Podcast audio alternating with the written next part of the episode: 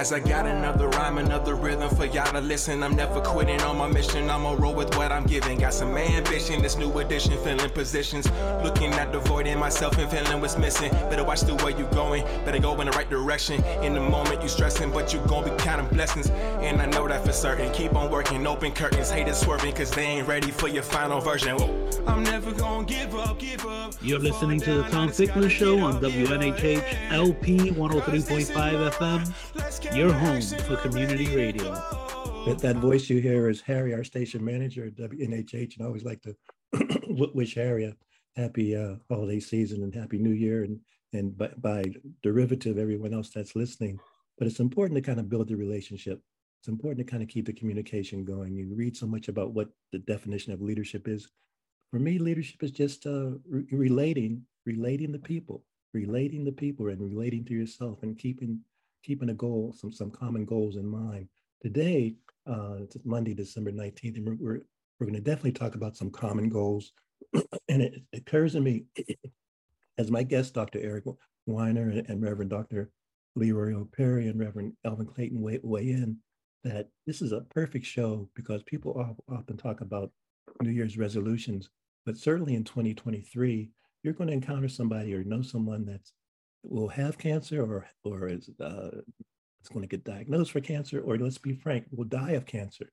And so we want to kind of talk about for 20 as we move into 2023, cancer care health disparities. Yes, that is a reality, but how can we draft down that that reality as well? So Dr. Eric Winer is with us. Dr. Eric Winer assumed the role as director of the Yale Cancer Center and physician in chief of, of Smilow Cancer Network as of this past February. And to, as, as, as mentioned, this show will look at how he plans, and not just he, but how do we, it's he and we, plan to drive down cancer mortality by building really fair and equitable access to cancer care and research, not only in New Haven, but in the surrounding areas. And if, if truth be told, the Yale, Yale um, is a global institution. It has a leadership role. It, it, it, it, it depends and, and, and motivates and and, and uh, is, is coordinated in terms of inspiration and leadership. So this show is not just for the research in New Haven and surrounding areas. We want to uh, amend that word to the surrounding world. Uh, so Dr. Eric Winer is the Alfred Gilman Professor of Pharmacology and Professor of Medicine. He's Director of Yale Cancer Center, as I mentioned, and Physician-in-Chief at the Smilow Cancer Center. Reverend Dr. Leroy Perry Jr. is pastor of St. Stephen's AME Church and cultural ambassador to the Yale Clinical Research Program. And we're joined, last but not least, by Reverend Elvin Clayton, pastor of Walters Memorial AME Zion Church and cultural ambassador to the Yale Clinical Research Program. Mighty gents, good morning. How's everybody? Good morning. Good. Dr. Winer, let, us kick it off for the next uh, 50 minutes or so. And, you know, tell us a little bit about your, your new role as the director of the Yale Cancer Center. It's my first time kind of seeing you, so welcome. You know, if I can extend my personal welcome. And uh, so, tell us about your role as, and also your physician. You're the physician in chief of the Smilow Cancer Network. So uh, I, I think I have to start by just talking a little bit about me and how I got here. Um, so in some ways, I'm a pretty boring person. I've lived in three cities in my whole life. I grew up in Boston. I came here to college and spent 13 years, hopefully doing a little more than college, but I went to college here and started in graduate school in Russian studies and ended up deciding I wanted to be a doctor and going to medical school and doing some training here. Then I was down at Duke for 10 years. Um, by this point, I was married and had kids. Um, and then we all moved back to Boston um, about 25 years ago, and I spent most of my career um, running the breast cancer program at Dana Farber Cancer Institute and being both a breast cancer researcher and a breast cancer clinician. And truth be told, um, I am really thrilled to be back here. Um, I never thought that I, we would move back to New Haven and to Yale. Um, I was pretty happy in Boston, but it felt like this was an opportunity I, I couldn't pass on. And um, in my role, I'm the person responsible for moving the research forward within the Cancer Center and at the same time um, overseeing the, the clinical care that we give to patients with cancer um, in Yale New Haven Hospital and in, in our surrounding hospitals. Excellent, excellent. And you know, it just occurred to me that some of our shows get rather complex, but this is a, a basic show, but it's also a complex show because every question we're going to pose and every topic we're going to discuss is a way of just really illuminating how we can reduce cancer uh, cancer uh, health disparities. So, so Reverend Clayton and Reverend uh, um, uh, Perry, I encourage you to kind of kind of jump in. Uh, but but just just just before you do, uh, Dr. Winer, it might be a little confusing to folks because you hear these the, Yale Cancer Center, then you hear Smilow Cancer Center, Can, Smilow Cancer Network, I should say. So, what is there a, a functional or operative difference, or is it is it is there a difference in meaning? Uh, so yes and no, and it it really is not meant to confuse people. So technically, the Yale Cancer Center is part of Yale University and the School of Medicine. And I think, as people know, Yale New Haven Hospital and Yale New Haven Health System is technically a separate entity. It's a separate corporate entity. Um, and that's where care is delivered. But the truth is, that the two are very closely aligned. They're becoming more and more aligned. And the fact that my job is essentially in both places really speaks to the fact that this is where we do cancer clinical care. It's where we do cancer research and where we educate people, the next generation of, of, of health professionals. Um, and it's it's really all one and the same in my view. Excellent. The more we the more we blur any distinctions, the better it is for us and the better it is for the public. Perfect, perfect. Reverend Perry, Reverend Clayton, let, let's let's dive in because again, the general theme is how do we reduce these health disparities and the fact that uh, Dr. Winer and others acknowledge that there are health disparities. So this is a let's just let's just dive in. Uh, any any thoughts that come to your mind as we open up the show? Yes, Dr. Perry. Winer, we uh, we were fortunate to hear you at the uh, Cambria Hotel yep. when you were talking about advances and challenges in breast cancer treatment and how it affect um, uh, disadvantaged populations. If you could talk a little about that, that would be great. So um, I'm happy. I'm always happy to talk about breast cancer because I've spent my life focusing on breast cancer, but really everything I say about breast cancer applies to cancer across the board. Mm-hmm. So um, there are huge disparities in healthcare in general, and certainly in cancer care in the United States, and very clearly in New Haven and in Connecticut as a whole.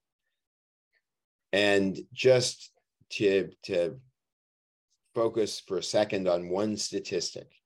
If you are a 20 year old Black American woman, you have twice the chance of dying from breast cancer by the time you're 50 hmm. compared to a 20 year old white American woman. Oh. Now, that is just not okay.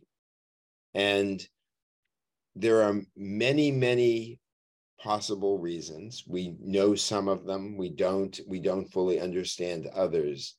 But in my mind, that statistic alone says it's time to act.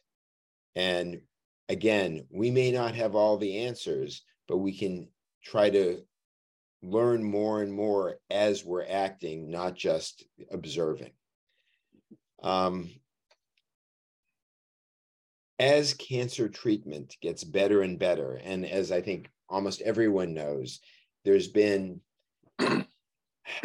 really a, a, revolution in cancer treatment over the past two decades. And there are more and more drug therapies and other treatments that are available. We're able to cure more people than ever before. Not that we, we have all the answers, and not that there still aren't many people who are dying because we don't have the right treatments.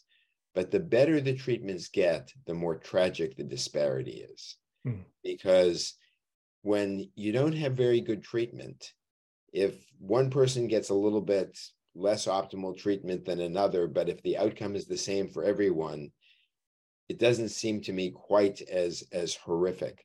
But when we know we have treatments that can prolong life, that can reduce suffering, that can cure people, and we can't apply those across the board, then I think it's just criminal. Oh. You, is, the, is, that national? Is that in New so the, the, breast cancer statistic is a national statistic, but I don't have any reason to believe it doesn't apply equally well to Connecticut. And we know that there are disparities not just in breast cancer, but in lung cancer, in prostate cancer, in multiple myeloma, on and on and on. Um, and, you know, thankfully, the National Cancer Institute has really embraced the need to do something. And there are in the United States 52 comprehensive cancer centers. One of them is Yale. We've had we've been a comprehensive cancer center since 1974. And it used to be that the purpose of being designated a comprehensive cancer center and what one was supposed to do with the grant that that we as a cancer center received from from the National Cancer Institute was to really help organize the science and had it had relatively little to do with having an impact on the community. And now what has changed is that in the criteria for, for receiving these awards, what is featured very, very prominently is the need to embrace the community, to have an impact on the community, to bring the community um, into cancer research and cancer care, and to really do something that's going to make a difference for for for for people um, who are you know living within our area. So, so Reverend Clayton, Reverend Perry, myself, and Dr. Winer. So let's drill down on that thought. What what can we, the the collective we, and do and should what what should the collective we do, and what can the collective we do in this regard in terms of reducing cancer disparities? You want me to start that one? well, you, have been so. You, I've done this show for a few years, and it's it's rare to have a, a, a guest and an informed and expert guest come out of the box really stating the, the challenge, stating the, the the historical challenge so clearly and succinctly. And as we move to 23, uh, yes, I need you. Uh, this is a this is a brainstorming uh, show at, at the moment. whether okay. we need to protest, whether we need to pick, whether we whether we need to not submit our tax returns, whether we need to run I, I, I, think I, I, think we need to act. And okay. um, so I won't pretend um, to have all the answers myself at all. And I need to rely upon many, many others who have been working in this area of healthcare disparities for their entire careers. Um, in some ways, I'm a newcomer to this. Um, you know, I've talked about this for the last decade, but I'm not someone who has actually done done most of most of my work has not been research on healthcare disparities, so I have to turn to others. But we need to have partnerships between the community and between doctors and healthcare systems.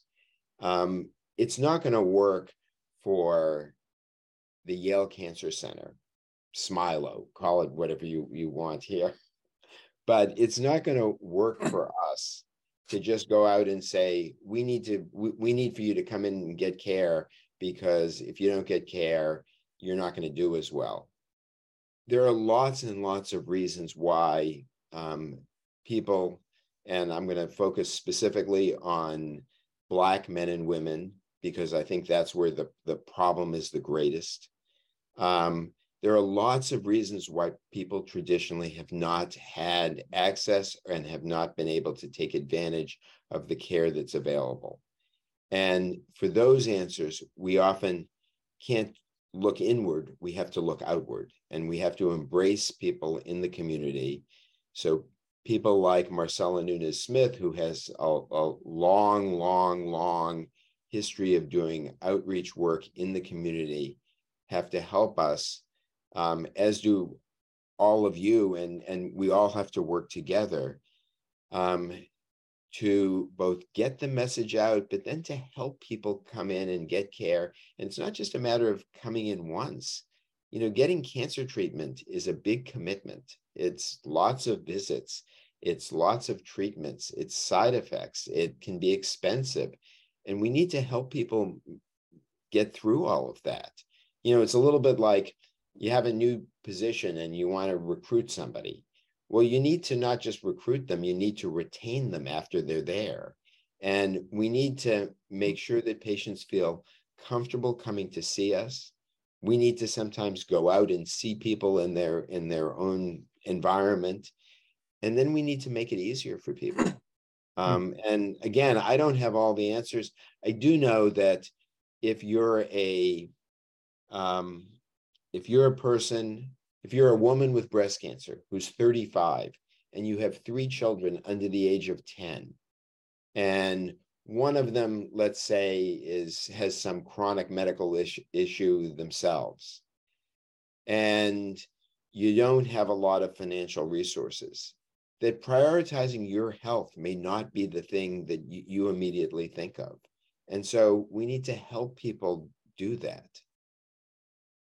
Indeed. And it seems to me, Reverend Clayton and Reverend Perry, this is a good chance to kind of just remind people about the, the, the, Dr. Winer's talked about this nexus of of uh, of communication, this this interlocking kind of movement and motif for how we can bring everybody on board in terms of the the Freedom Health Train. It seems to me that this is a good good opportunity to kind of elaborate on the the role of the cultural ambassadors to the Yale Clinical Research Program and why historically it's been so seminal and then moving into 2023, uh, it will continue to kind of build the, build the momentum.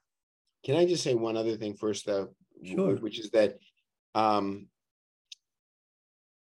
if I say anything that doesn't resonate with all of you, and if I misspeak about anything related to the community, just tell me because I don't have your expertise.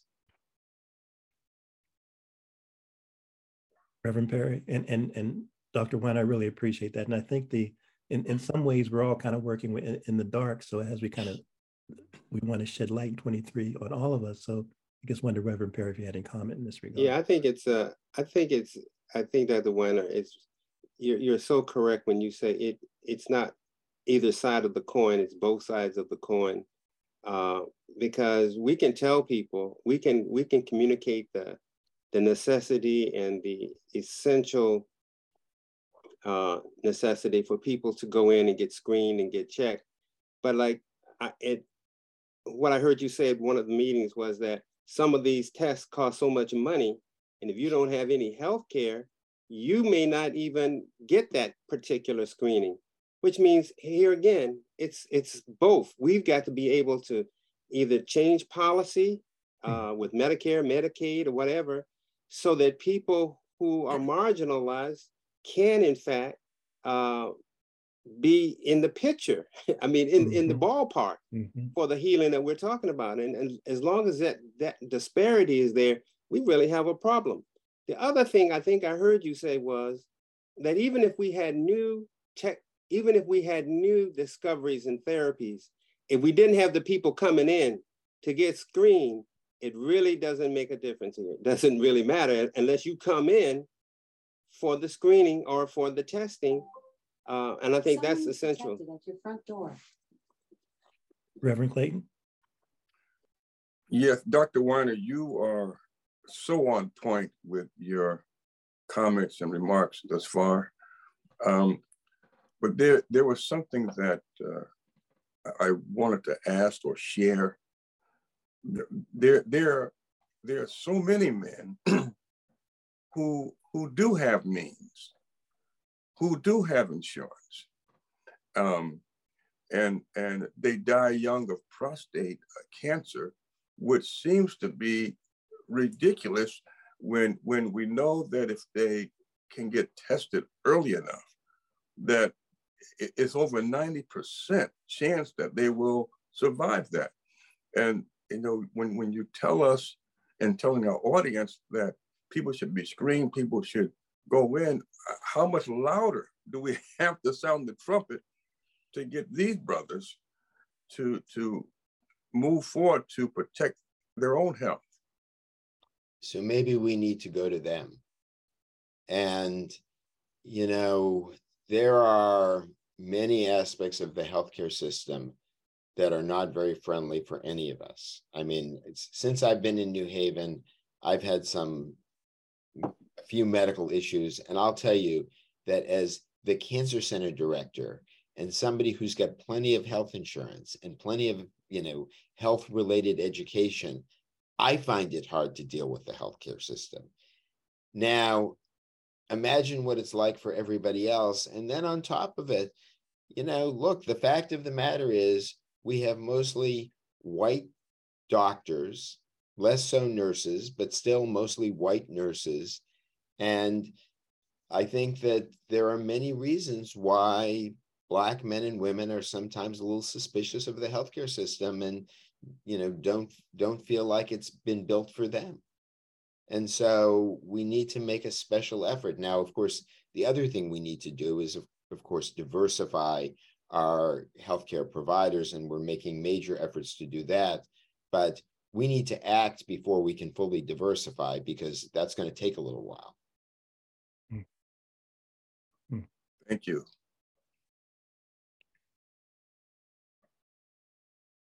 You and you know, with with prostate cancer screening, you know, it's it's a blood test for the most part. I mean, there there's a physical exam too, but the blood test in and of itself is quite valuable. And that's something that can be done in churches, it can be done in community centers, it can be done any place. Hmm, excellent. Dr. Winer, I'm thinking uh, before we come come back to the and continue on this theme of, of disparities, uh, preventive care, we hear this term a lot.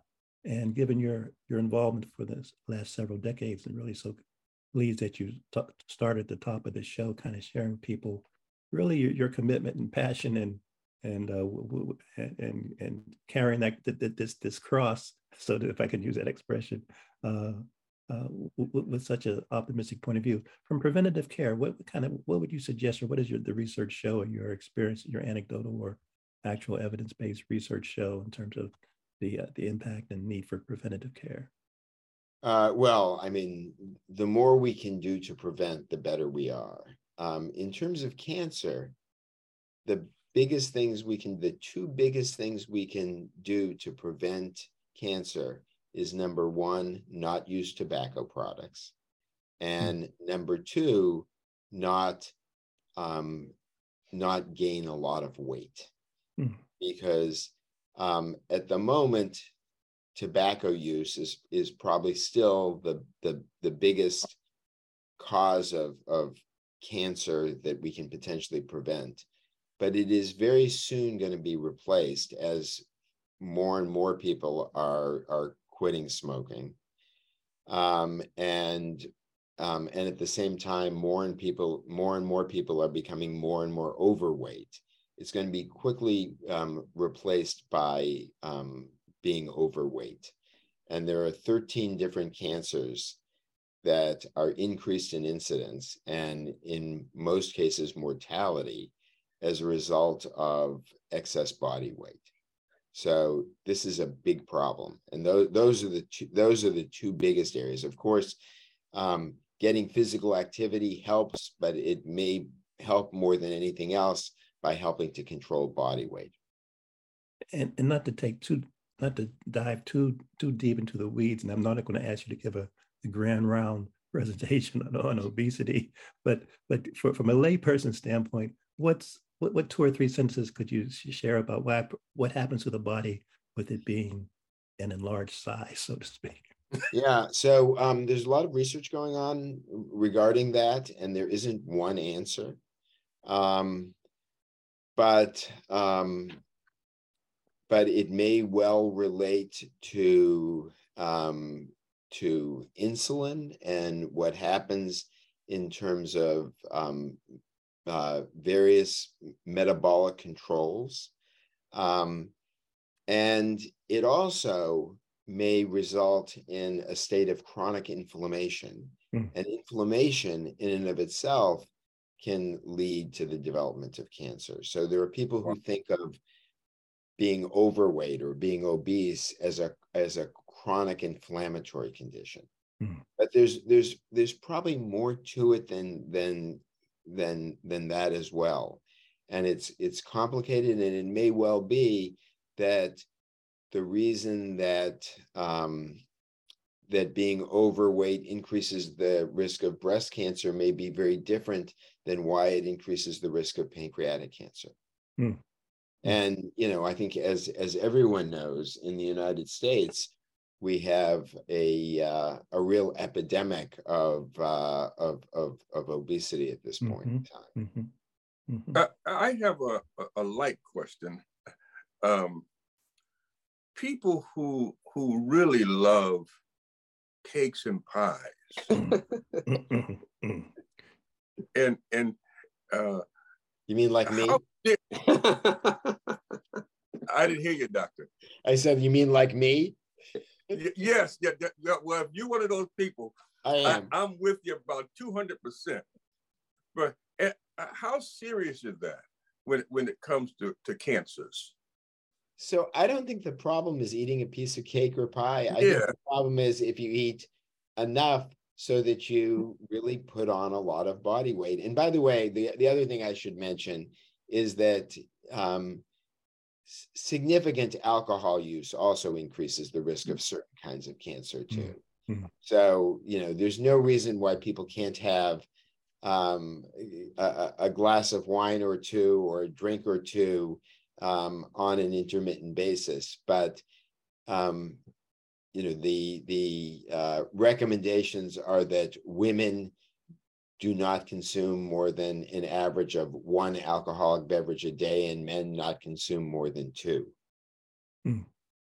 Dr. Wow. Wan, I had a, I had a question. Mm. When you mentioned the 52 uh, comprehensive cancer centers, it is it is clear to me that not all centers are equal. that mm. outcomes in one center with the uh, with prostate cancer may be completely different or lower than in other centers yeah. And one of one of the doctors um, uh, that we had on our show mentioned that to us, and he said that it could also be related to the doctors themselves and their training. Uh, just as a, just just as an open question, like if I which I know I don't I know you I know you're not going to say Yale is the best center, but well, it is it is, but but I'll say it for him. If you if you had So each center might have a different, like for example, if you're you're in New York or if you're in Connecticut, people are going to go to the center that's closest. But mm. if I had the rich folk, I'm just saying, could find the center that has the best outcomes, right, and probably get the the better treatment because they can afford it and because they know the statistics.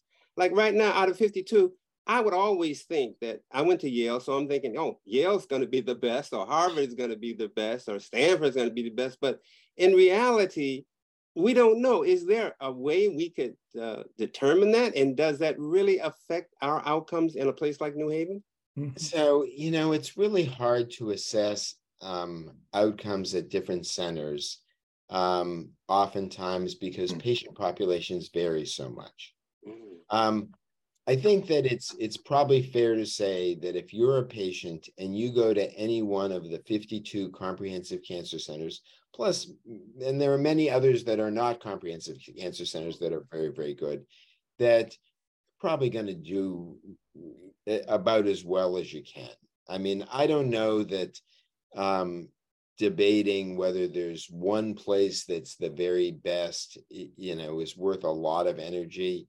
Um, I do think that um, that people need to go someplace where they're comfortable mm. and where they feel that they can mm. communicate with their doctors and a place where there are specialists because increasingly and i think this is a, a pretty important point um, cancer is complicated cancer isn't one disease breast cancer itself is probably six or eight different, very distinct diseases that mm. all happen to arise in the breast. Mm. But it's really hard for a cancer doctor, for an oncologist, to take care of breast cancer and lung cancer and prostate cancer and every imaginable cancer. And I think increasingly what you're going to see is that at most centers that they're really prostate cancer specialists who are taking care of prostate cancer Mhm. and that people are going to sh- should really look for that kind of level of specialization Good question. But I you know you, you also have to you have to feel like you can communicate with your doctor um it's uh you know when you're healthy if your primary care doctor is somebody you get along with or you don't get along with quite as well but you see him once a year it doesn't really have a huge impact on on your overall quality of life. When you have a significant medical problem whether it's cancer or anything else that relationship with the healthcare system is a big part of your life and you deserve to have a, a, a, a, good relationship where you can communicate easily. Doctor, uh, we had a young man uh, in our community who was like in his late 40s, and he said that he had a white doctor, and when he went to his doctor, his doctor would spend eight minutes and say, "I'm going to re- refill your prescription. How you feeling?" and then goodbye. But he met some of our cultural ambassadors who said, "Man, there's a lot things that doctor needs to you need to check out." So he went to a black doctor, and the black doctor spent 40 minutes with him and said, "Hey, you need a pro. This is the time you need to get your uh, PSA test. You need to um, exercise more." And so we realize that that's really a problem as well. You know, how do we get? How do we change? And that's one of the things that the culture ambassadors are trying to do on a different level with our exposure program, is to get more young people interested in healthcare and positions in healthcare, so that healthcare can look more like it ought to look, you know, in terms of the people who who, who are going to be using this healthcare system. So do you have you have any recommendations that we can send some young interns your way or some students who might you might be able to? Happy to talk to anybody particularly if they're interested in cancer. And I'll, I'll just make one comment about that that the you know the white doctor who spent eight minutes and the black doctor who spent 40 i hope that that white doctor just spends eight minutes with all patients. Mm, um, and um, and i'm not saying that that's good but at, at least if it's if it's equitable it makes me feel a little bit better what really makes me nervous is the possibility that that doctor might spend 30 minutes with people who he or in some cases she might be more comfortable with um, or more who's more like them and is only spending eight minutes with with the black patient and i think that's the worry that a lot of black men and women have when they see doctors. And we have about 20 minutes, folks. Let's kind of continue to brainstorm and kind of commune with one another. Dr. Winer, I had a question. Uh, uh, you spoke a few, I forget exactly how long ago, about testing process and sometimes a a testing score that a black uh, woman might have uh, and a white woman might have the same testing score, but there's a but there but there's a difference uh, in in those testing scores in terms of the interpretation. Can you can you explain what that what, what that means? well so i think that that might refer to a test called oncotype dx Yes. And there's been at least one study that suggested that the implications of, of a score were somewhat different in black and white patients. But I'm going to actually tell you the, the interesting result of a, of a study that was just presented at our big breast cancer meetings in San Antonio a week ago. And so this was from a very large randomized trial um, in which some women got chemotherapy and some women didn't get chemotherapy. Um, and they analyzed the results by race. And the treatment was all very, was the same for everyone. I mean, apart from the fact that some people got chemotherapy, some people didn't, but that had nothing to do, obviously, with race. And it turned out that the chemotherapy wasn't beneficial anyway. So everybody was essentially the, the, the same. And the striking thing is that even though everybody was in a clinical trial, which you would think would sort of standardize care, women who were Black had a significantly higher risk of having a recurrence of cancer than women who were white. And that to me was a very, very powerful result Mhm. because it wasn't saying that there was just a problem about access to care or about receiving care, but that there was something beyond that that was affecting Black women with breast cancer. And whether that's structural racism or whether it's something else, we certainly need to figure that out. Mm. Um, so you know these these these challenges that um, that Black women uh, who have breast cancer have are really significant and really need to be both intervened on and at the same time researched. You think genetics plays a part in that? Um, I think that's I, I I don't know, but I don't really think so. I think that's I think that's an easy way for people to sort of potentially explain something away like, oh, well, maybe there's something different genetically. Um, as you all know, you know, there isn't any, you know, the, the black population in the country is a population that is genetically pretty diverse, as is the mm-hmm. white population. Mm-hmm. And so mm-hmm. I think it's much more likely to be something cultural, socioeconomic, what what, what have you. Hmm. Um. And and by the way, this result held up even when they controlled for body weight. Women who were black tended to be a little heavier than women who were white. They factored that in, and it still held up. Hmm. hmm. What about so, economics? Well, I think that's where you're. You know that that could be it you know, social support is a big issue, although, you know, I don't know that there's any evidence that that, you know, black women in the study had worse social support than white women. Mm.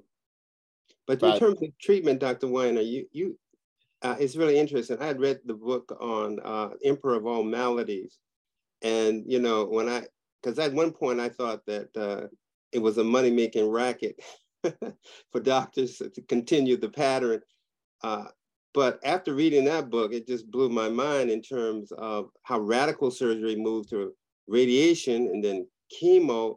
And everybody, every doctor had its had their own kind of like position on where to go and which was the best form of treatment. How do we, how do we, how, how, how can we, is there a standard that we should, that we should be looking at in terms of, is it you know, is how do we work through that kind of? Well, I think people, I think we've come a long way, and there are now standard clinical pathways, and I think there's much more in, in the way of a consensus on the right way of treating different kinds of cancers. Sure, there's debate around the edges, but um, I think that it's it's compared. We have more evidence than we ever did before there are many groups that put together guidelines about how best to take care of people. And so I think that's less of a problem than it once was. If I can just add one more thing. Um, so at Yale, we are truly committed to trying to do something about the disparities um, in Connecticut. You know, Connecticut has the fifth highest median household income in the country and one of the greatest disparities by race. At Yale, we have 15 sites around the around the state. All of those sites within the next year or two will have subspecialized doctors, hmm. meaning breast cancer doctors, colon cancer doctors, what have you. And we're going to use those sites to then work hard to reach out to the community, to take a, a truly multi-pronged approach to see that to see if we can possibly make a dent in the disparities, and I think we can. I think it's going to take um, a lot of hard work. I think it's going to take a lot of money, and we're going to try to raise that money to do it, um, both in terms of grants and in terms of philanthropy. But something I've I've said repeatedly over the last few years, if we stopped all drug development in in for cancer at the moment, we just decided we weren't going to make create any new drugs and we eliminated all disparities, um, race and beyond. Um, and we made sure that everyone got the same care. We would have a far greater impact on cancer mortality than you can you could ever imagine. Now, I'm not saying it's an either or. I'm all for making new drugs and getting better mm-hmm. treatments, but we can't do that without at the same time tackling the disparities issue. And um, and I will predict that 10 years from now, when we're at a point where we have cures for almost every cancer, that the big issue is going to be delivering those cares to the, the, the, that care to everyone in the United States, delivering those cures. Hmm. Dr. Winer, thank you so much for being a, a, a prophet in this regard. We have 12 more minutes. But just as you were you were chatting about the uh, the, optim- the optimism about cures cures in the future, those cures will not manifest themselves without effective clinical trials. Correct? Absolutely. So, so chat a little bit about the need for that the, the clinical trial component. Well, so there's no treatment that has ever gone from somebody's laboratory bench to a pharmacy shelf without a clinical trial in between. So we conduct large numbers of clinical trials. Some are randomized trials where people get the best available care and compare it to something that we may, that may be better. Um, sometimes they're just a single arm trial where everybody gets the same treatment. Um, but clinical trials are critical. We know that we don't have as many Black and Hispanic patients in clinical trials um, as we should. It's a huge problem. And if we don't, then it's harder to apply the results to a, to a diverse population. And we also know that one of the biggest problems with including a more diverse population is just getting their doctors to ask them to participate in the mm. trials. Mm. Of course, the other is that trials can be really complicated mm. and require extra visits, and we need to provide support for people to come in for those visits. But we do need to diversify our, our, our clinical trials. Ultimately, the real solution is to make sure that there are no there are no disparities in healthcare, and then it, it then clinical trials will include everyone who mm. wants to participate. Mm. But until we get there, we're going to have to make some special efforts to make sure that that the trials themselves include a pretty diverse population. Tremendous, tremendous. Uh, Please, please, Reverend Clayton, we have 10 more minutes and please weigh in. Uh, my, my internet may be a little bit unstable, but um, Dr. Winer, I, I, thought I heard you say that um, there was a study where um, the group was giving, half the group was giving chemotherapy and half the group did not receive that. Correct. Um, and, and the results were the, the same. So if that is true, why do most of the cancer patients receive chemo? This was so this was one specific group of patients. This was postmenopausal women oh, okay. with estrogen receptor positive breast cancer, where I would have predicted that chemotherapy wouldn't help a lot, and it it didn't. And we no longer give hmm. chemotherapy in that setting. And and that setting. In that setting. Uh, okay. But but but in general, I think that what you can expect in the future is a little less chemotherapy, a lot more immunotherapy, a lot more targeted, personalized therapy. You know, chemotherapy can be a good treatment, but it's unfortunately a, a little bit um, non-specific. It doesn't discriminate between the cancer cells and the normal cells as well as you would like. So it has lots of side effects. Hmm. Hmm. Do you think that the MRA um, MRA studies might have some effect on cancer treatments in the future? MRA.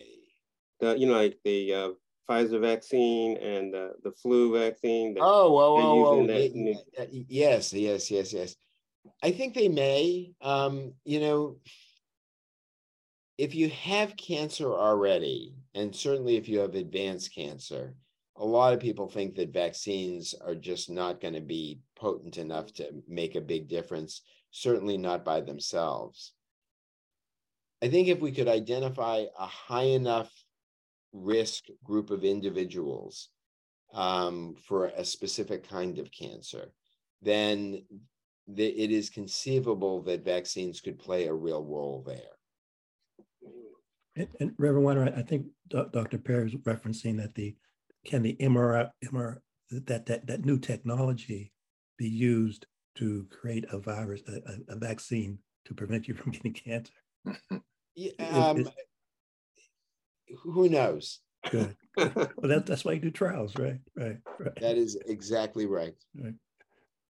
If, if gentlemen, we have uh, you know eight, 10 more minutes. Let's just kind of brainstorm whatever, however the spirit moves you. Dr. Winer, I wanted to ask if you were talking to oh a high school senior class, a class of class of 23 that's graduating in the high schools. If we if I, if I could have you talk to every high school senior right now through Zoom, what would you tell them about why they should enter the health profession, why they should consider science to be important in terms of their future? Because all of us on this this this uh, Zoom call and, and radio show are AARP eligible, but it seems to me that there are those you know in their 16 and 17. This is their world that we that we want to kind of see them thrive and survive and prosper in, even after we're, we're long gone. I just wonder what, what, what you would say to folks, uh, young people, about the, the importance of, of discovering science, of being scientifically oriented, being, being scientifically literate, and considering the health professions. So I am, I will, I will tell you, a real believer um, in a general, a very strong general education and in the humanities and in learning languages and all sorts of different endeavors. Um, I do think that even if you pursue those fields, it's important to be scientifically literate hmm. because that's just where the world is going. And science changes so quickly that I think to be a, a citizen of the world, you have to be able to keep up with it as a career, I think being in science is incredibly exciting, and I think you can have a huge impact on other others in the world. And uh, if I can speak specifically to being a doctor, you know, there are a lot of people, you know, you hear doctors say, oh, I'd never tell anyone to be a doctor again.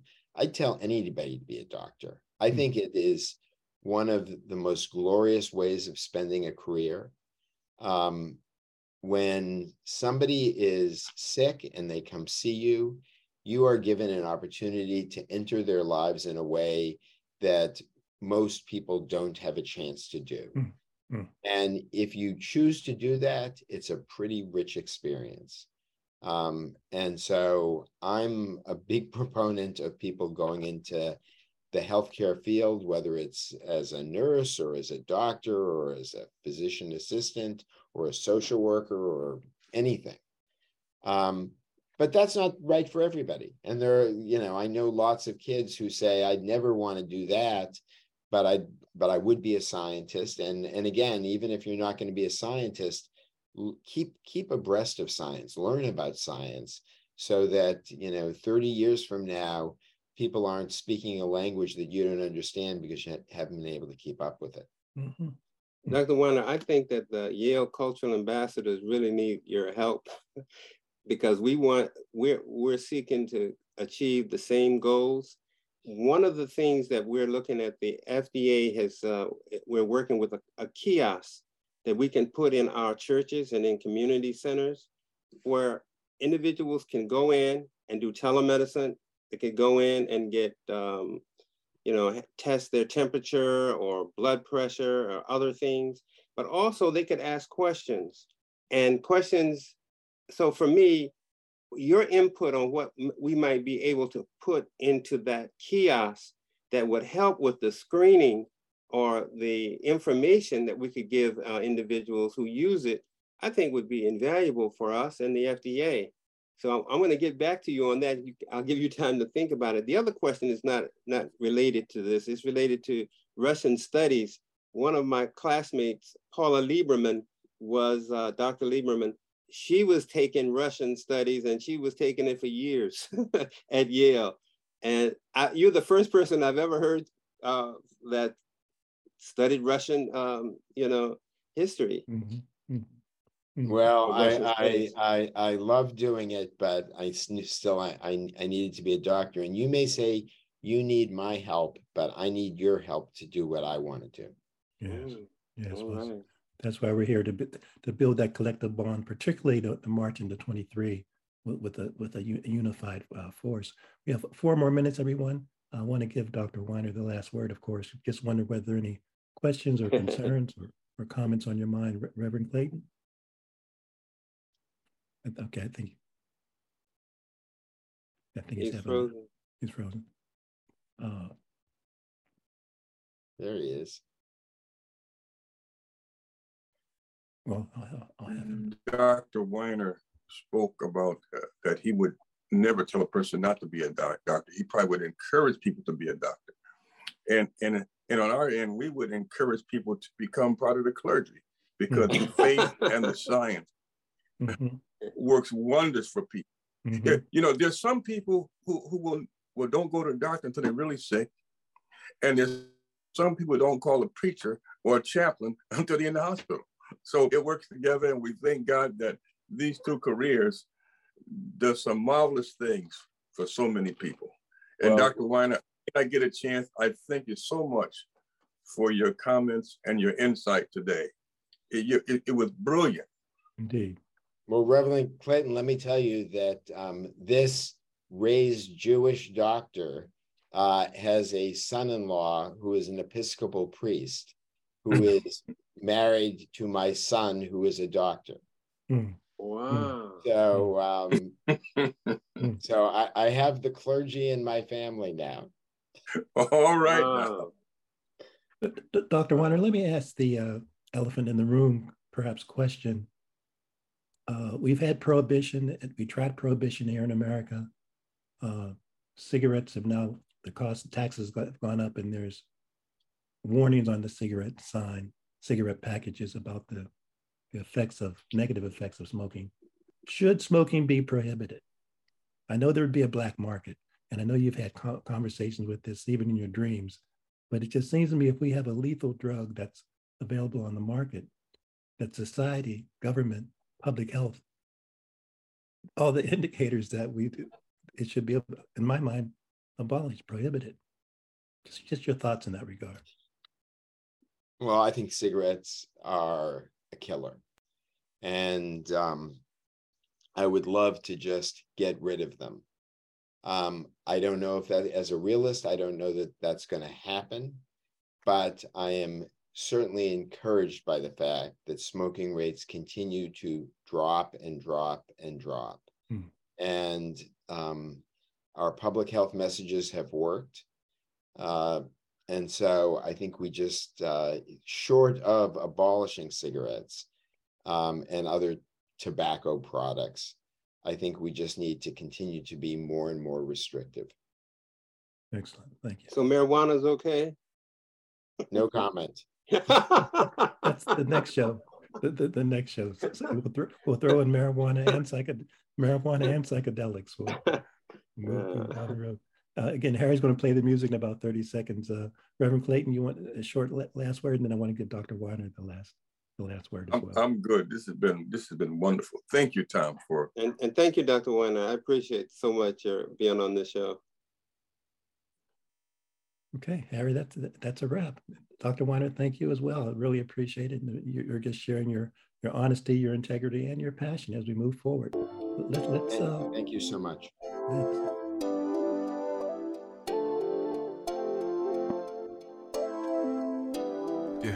As I got another rhyme, another rhythm for y'all to listen. I'm never quitting on my mission. I'ma roll with what I'm giving. Got some ambition, this new edition, filling positions.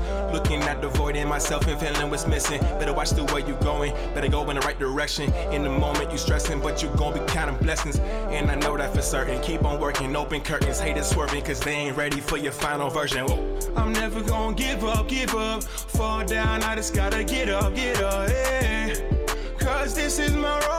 Let's camera action, I'm ready to go. I'm never gonna give up, give up. Fall down, I just gotta get up, get up, hey. Yeah, this is my road. Lights, camera, action, I'm ready to go. Way too long we faced them storms. Now you gon' face the dawn you waited for. I said from night to dawn, I right my wrongs alone. In competition with warnings, ice galore. Now I'm running toward it, my life to finish being a quitter. But little, little by little, they joking, telling some riddles. Now I'm in my section, ain't willing to give up. Know you getting knocked down, but you gotta get up. I'm never gonna give up, give up. Fall down, I just gotta get up, get up, hey. Cause this is my road. Lights, camera, action, I'm ready to go. I'm never gonna give up, give up. Fall down, I just gotta get up, get up. Hey. Yeah, this is my